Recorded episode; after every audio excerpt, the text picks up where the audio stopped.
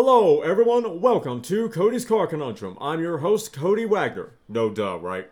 Here we discuss everything from car news, culture, movies, stories, games, interviews, events, and so much more. Without further delay, on with the show. Hey, hey, everyone. Welcome to this new car special. Today we have a new Porsche Macan that I could have sworn I've done almost twice now but it seems like I haven't, so it is more than about time to get into it. I'm, of course, talking about the 2023 Porsche Macan T, as it promises a sharper driving experience for the four cylinder model.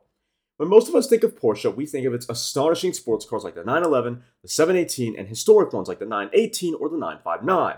Despite that focus for enthusiasts, the Macan has quietly become the best selling model for the Stuttgart based company.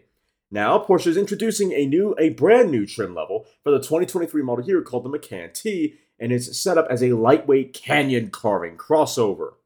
Of course, don't call it a crossover to Porsche. They call the Macan T the first four-door sports car that will bear the special designation for the brand. The first four-door sports car technically was the wasn't that the Panamera for them? Not this. That, de- that designation T is for touring, and it means that the Macan can trace its roots back to the 911T, of the 19, of, uh, sorry, from 1968. That actual sports car emphasized nimble handling over outright power, and the Macan T kinda promises the same thing. Under its hood rests the same 261 horsepower 2 liter turbocharged 4 cylinder engine made into a 7 speed PDK transmission, and it's the same one found in the base 2022 Macan. While that's nowhere near as exciting as the fiery twin turbo unit found in the S and the GTS, the suspension on the Macan T pulls some of its DNA from those more extreme trims. As standard, it also features the same Porsche Traction Management PTM system as the base Macan, but with new but with new programming adapted to the more nimble T trim. Now it pushes more power to the rear axle to help the SUV accelerate out of corners more assertively. It also gets the Sport Chrono package that includes both the mode switch and a sport response button on the steering wheel as standard, with Porsche claiming a 0 to 60 mile per hour run or 0 to 96 kilometer per hour run of 5.8 seconds and a top speed of 144 miles per hour or 232 kilometers per hour.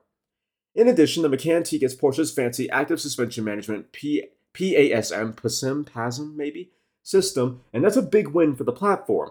That's always been an impressive technology, but it will benefit the Macan T perhaps even more than in the S and the GTS because the engine in this crossover, while being smaller, weighs 129 pounds or 58 kilograms less than the V6. This new trim also gets stiffer anti-roll bars and offers Porsche tor- Porsche's Torque Vectoring Plus software with n- newly programmable adaptations, yeah, adaptations specific to the Macan T.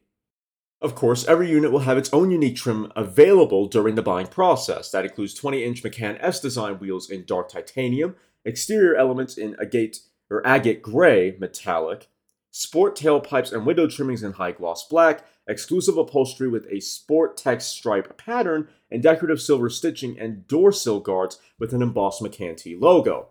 Porsche said the new Macan T will go on sale in the States in early spring, with pricing to be announced closer to the launch date, though it to cost a few thousand dollars more than the base $54,900 Macan. We can't wait to drive it and see if it's as good as it sounds. We won't care what Porsche wants to call it. Honestly, I'm okay with this being called the with it being called the T provided the T trim level trickles down to other Porsche models like the 911, the Cayman, and the Boxster, where you get all the sporty goodies but with the least powerful engine. That seems to be what this essentially is. And honestly, I like that. I like that a lot, especially when you consider that the the, stri- the inline four here, or straight four, or four cylinder, or whatever, is lighter than the V6. That'll that'll lend itself to handling. That'll lend itself to the front end being a little bit lighter and maybe a little bit more maybe lending itself to turning in a little bit faster than the V6 model. That'd be kind of cool, giving it better turn in. Plus all the that combined with all the other dynamic improvements of this model, and it should be honestly, I'm expecting it to be quite a hoop. Makes me wish that Alfa would do the same thing for the Stelvio. Because they pro- honestly, Alfa has the heritage to do something like this. Whether they will or not, whether they have the money, whether they're even going to bother to, considering they're going all electric pretty soon, we'll have to wait and see. But yeah, so for the most part, it looks like a normal Macan, just with a few black accents here and there. So I'm going to give it a 7.2, maybe a 7.3. It's a pretty attractive looking vehicle, uh, even at the rear, because what's nice is that it has quad tailpipes, despite the fact it doesn't need quad tailpipes with that much power and only that many cylinders. But it does make it look a little, a little bit sportier. It does make it look almost like a GTS variant. So again, I'd give the rear maybe a seven, probably a six point nine. I like it. It just doesn't need the quad tailpipes. It's that's a little that's a little bit overkill.